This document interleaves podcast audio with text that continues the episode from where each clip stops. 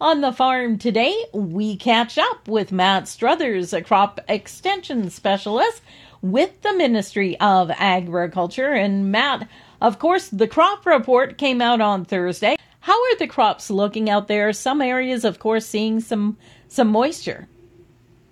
Yeah, um, some, some, much needed moisture for sure, and just in time, uh, you know, for seeding to have finished up last week, uh, and now we got that moisture in the west, so it's very good to see. Um, you know, we were stalled out uh, in crop development and crop growth in the west uh, due to how dry it was, but now that they've gotten some moisture, we're hoping that those crops can bounce back and they can catch up and and we can start to have a better year uh, than we started off with over there.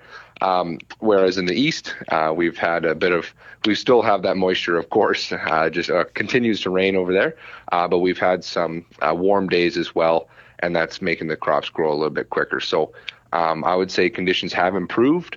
Um, both on both sides of the province, so that's very promising to see. and we're just hoping that the rain will continue in the, the coming months. So, what are we looking at now as far as topsoil moisture is considered for cropland and hay and pasture? Uh, well, provincially, it's it's certainly increased uh, across the board, which is re- really good to see. Uh, for cropland topsoil moisture, it's rated as 9% surplus, 75% adequate, 15% short, and 1% very short. Uh, hay and pasture is rated as 6% surplus, 68% adequate, 21% short, and 5% very short. Um, so, so again, very good to see. Um, but of course, you know, the lower end uh, or lower rated areas are still in the west. Um, you know, just because they got a couple rains now um, doesn't mean that they're they're totally out of it. Um, they would certainly need a couple more rains to to improve their soils and, and their crop growth. That being said, what do we see happening with crop development right now?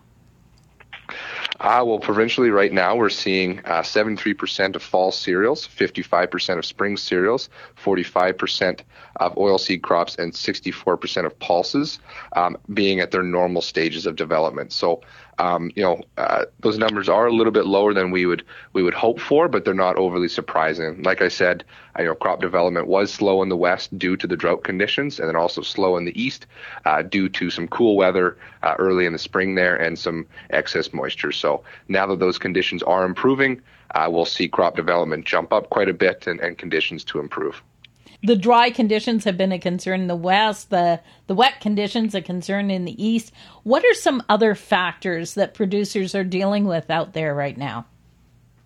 Uh, well, they're certainly dealing with uh, in-crop spraying for, for weeds.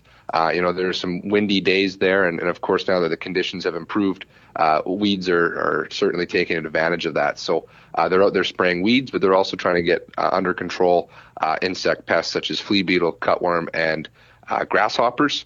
Um, you know, they want to get ahead of those quickly and, and make sure that there's not too much crop damage. Um, but I'd say this last week, um, you know, with the rain that we had, uh, in many parts of the province there was rain, but there also came a lot of hail. Um, I know there's a few hailstorms around the province, but uh, one of the ones that are close to close to home here in Moose Jaw, was down at Truax, uh, and I know there's some substantial crop damage there, and the producers are hoping um, that they're able that the crop's able to bounce back, but uh, that damage is still being assessed very interesting year. Also, reports of, of some frost. Yeah, and in some of the areas that did um, get that rain and that hail, the temperature did drop um, down low enough to cause a frost. Likely not uh, not a major frost, but it's still a, quite a concern when uh, when canola crops are quite small. You know, other crops are able to hold off that frost um, a little bit better, but canola is just a little bit uh, weaker when it comes to frost. So we're hoping hoping that damage isn't isn't large, and we're not expecting it to be um, the uh, damage is still being assessed, and, and, hopefully those crops are able to bounce back. Uh, but of course, that is that's why we have hail insurance. Overall, key things producers should be on the lookout over the next few days.